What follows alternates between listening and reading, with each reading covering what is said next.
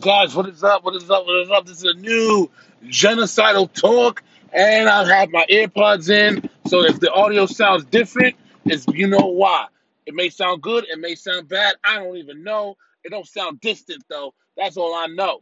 But I'm gonna get right into it. I'm gonna jump right into things.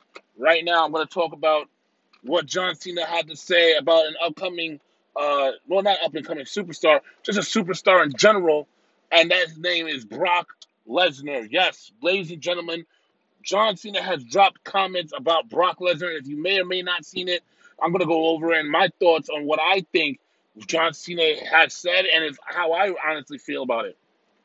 So John Cena, I read an article saying and it was stating that John Cena is uh, kind of applauding uh, Brock Lesnar's performance in the Royal Rumble this year, competing and and not only competing but the conditioning and the level of uh, intensity and altitude at uh, not altitude altitude. There we go of the performance that he put on.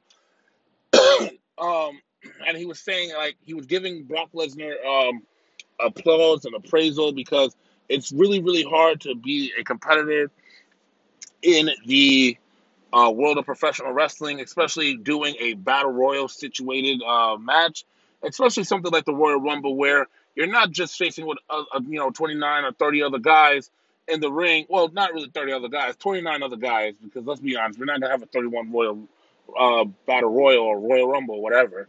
But you know, to have a bunch of guys, 29 other superstars, including yourself, making it 30 in the ring at once, and not only that, to eliminate people and keep yourself in the match is already a struggle. To have a match where you're a dominant big man, a dominant, you know, UFC fighter at the time, and, and, and Brock Lesnar was a really good UFC fighter. He wasn't the best, but he was really, really good. To have a, a magnitude to perform at the level of Brock Lesnar, where you have to kind of like, you know, pre- pretty much bump and feed and sell and all that, where, you know, you're Brock Lesnar, you're a dominant guy. You don't need to bump and feed and do all this other stuff.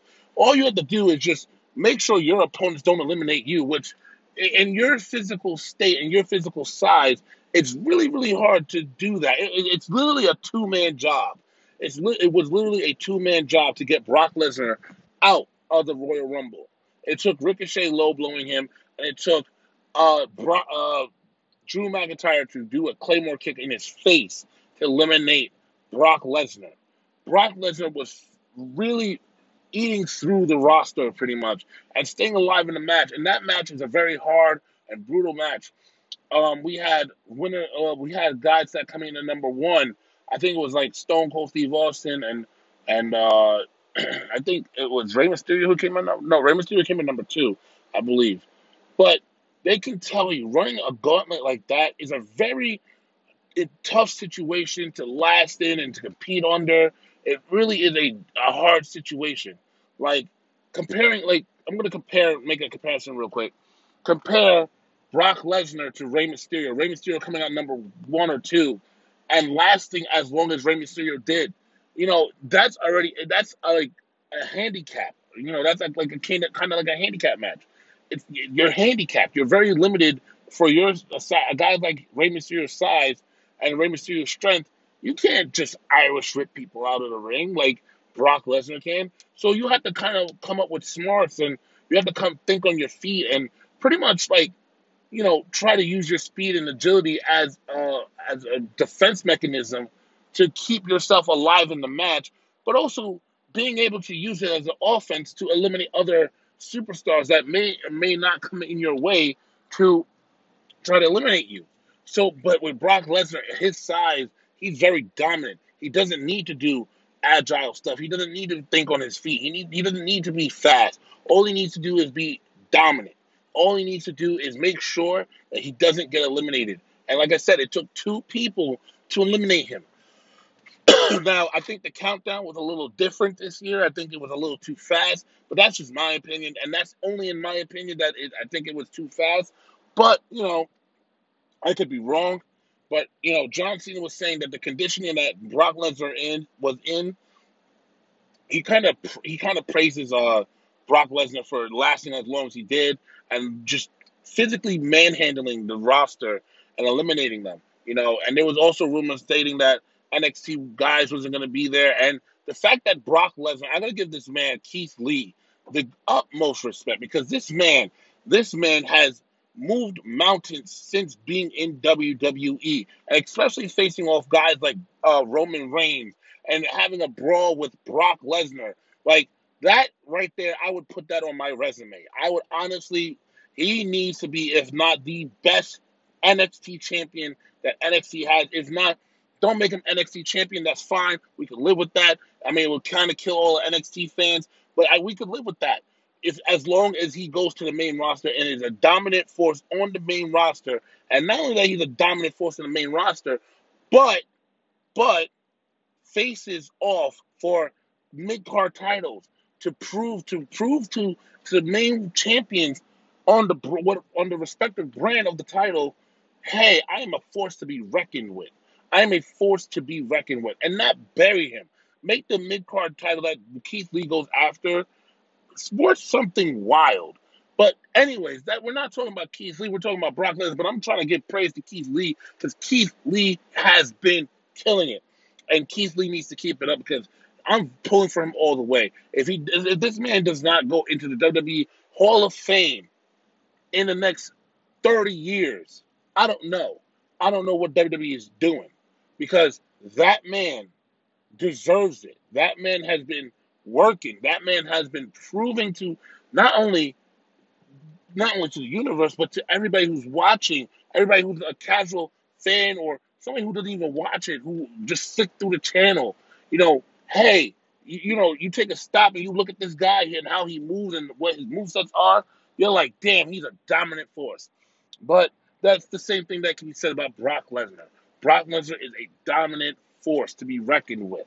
Like Brock Lesnar shifted wrestling to its core.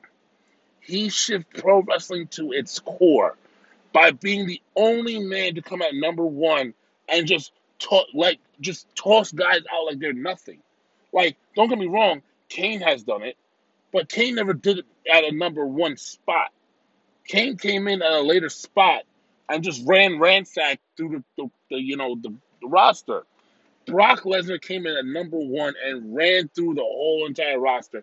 No matter what each and every single person did on that roster, he ran straight through them. Done. Wrap it up. It's out of here. That's what we're looking at. John Cena giving praise to Brock Lesnar. Quite honestly, I give Brock Lesnar a little bit more respect. You know, I think Brock Lesnar is overplayed and over, you know, oversaturated. But at the same time, he is doing what he needs to do. And he's doing it for the product of WWE. He's doing it for only and not only the money, just but for just for you guys. Because whenever he's on, the ratings go up. And that's no lie. Um, I also do want to talk about one more thing because I'm gonna get up out of here. This is gonna be a real short one.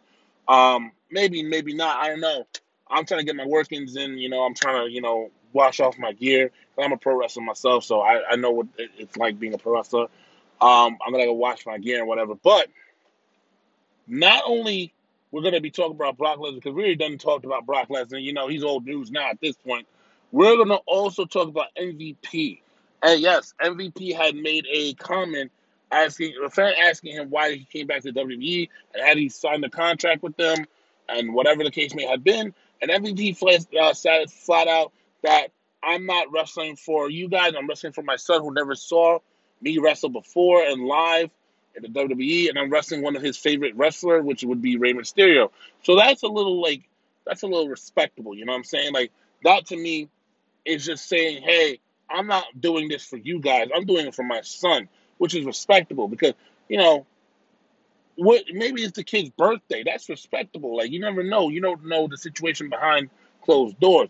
But what I'm saying is MVP coming back to us eh, to us old heads, you know, because these millennials they like Roman Reigns and all this stuff. Because I even see a comment where there uh, Edge hit the spear on Roman Reigns and a fan got upset uh, saying that that's Roman Reigns' finisher. Like, why is this guy hitting? Like, don't get me started.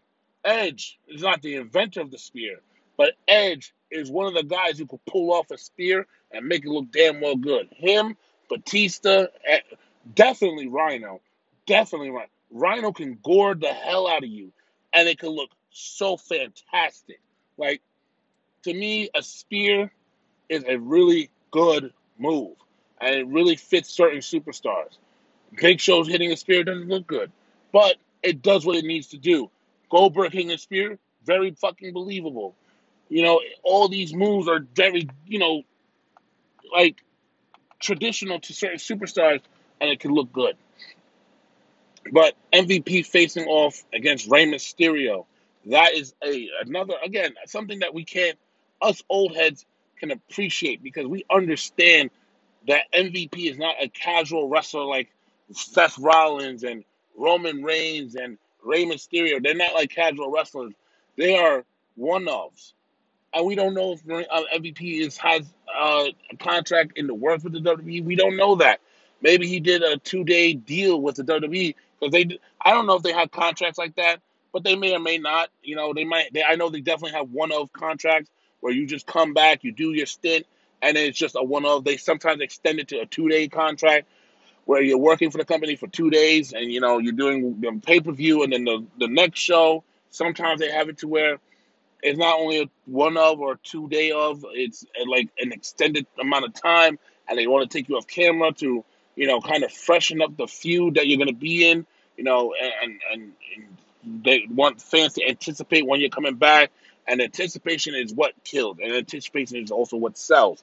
You know, especially when we're, when we're anticipating is you know Drew McIntyre versus Brock Lesnar. Yeah, that's an anticipation anticipated match, but we're we're really anticipating Bobby Lashley versus Brock Lesnar. And I feel again like another thing that we're anticipating is Liv Morgan joining the uh, Bray Wyatt's fun uh, fun house. You know whatever the thing is called. You know that's something that we were anticipating for, and we didn't get any of that stuff. But it's all right. The WWE can make it up to us, and hopefully they will make it up to us in the later future. Hopefully this Bray Wyatt stuff doesn't die out. Hopefully that it continues to go on and live on, and, and it's not as bullshit as it was at the Royal Rumble. Because let's be honest, that was bullshit. That and and um Saudi Arabia when he picked up the the Universal title, it was again BS. But we're gonna call spades a spade. It is what it is.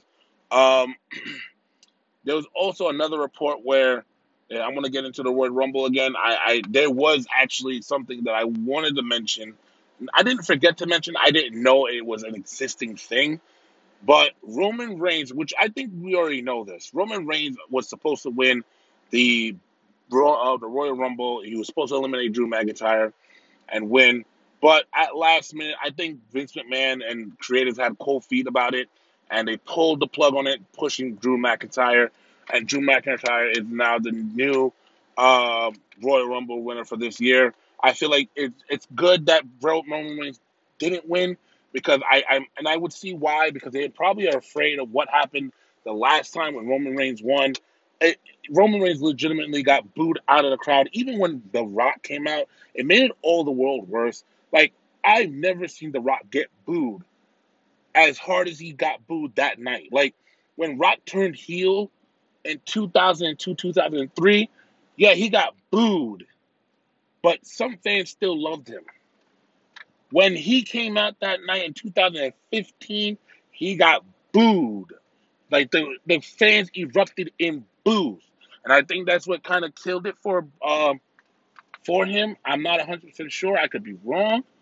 But I feel like they got cold feet from that and they just said, "Nah, we're just to we're to push put uh, McIntyre in that in that main event series. And, you know, they always have some storylines where the, the guy that's supposed to, the runner up, supposed to win, uh, gets a title shot, or somebody who's impressive in the, the Royal Rumble or does something impressive in general. And, and later on matches, they tend to push. Like, look at Kofi Kingston.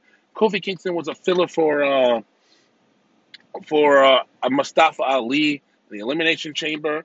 And that filler spot was impeccable to the point where Kofi Mania was running wild. Like it was going nuts. everybody wanted Kofi, and I feel like that's what the WWE needs, and it, it kind of died down now because of the simple fact that Kofi Kingston, uh, you know, kept winning and beating people, and just over time fans kind of get tired of it. Like there was also reports of um, Becky Lynch.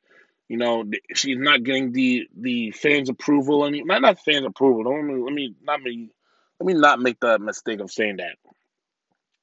She's still getting cheered, but it's not as when she first turned heel. Like sometimes things do get overplayed after a while, and for the like Becky Lynch is now on top of the world. What can you do? What more can you do with Becky Lynch? Like once she's on top of the world, she's on top of the world. That's it. There's nothing more you can do with this girl. You know, it's like Stone Cold. That's why I and I, I love feuds like Stone Cold and Rock, and they were facing for the world, the main title because it didn't make it, it didn't make the title and the character look garbage over a while. It didn't make the fans bored of it.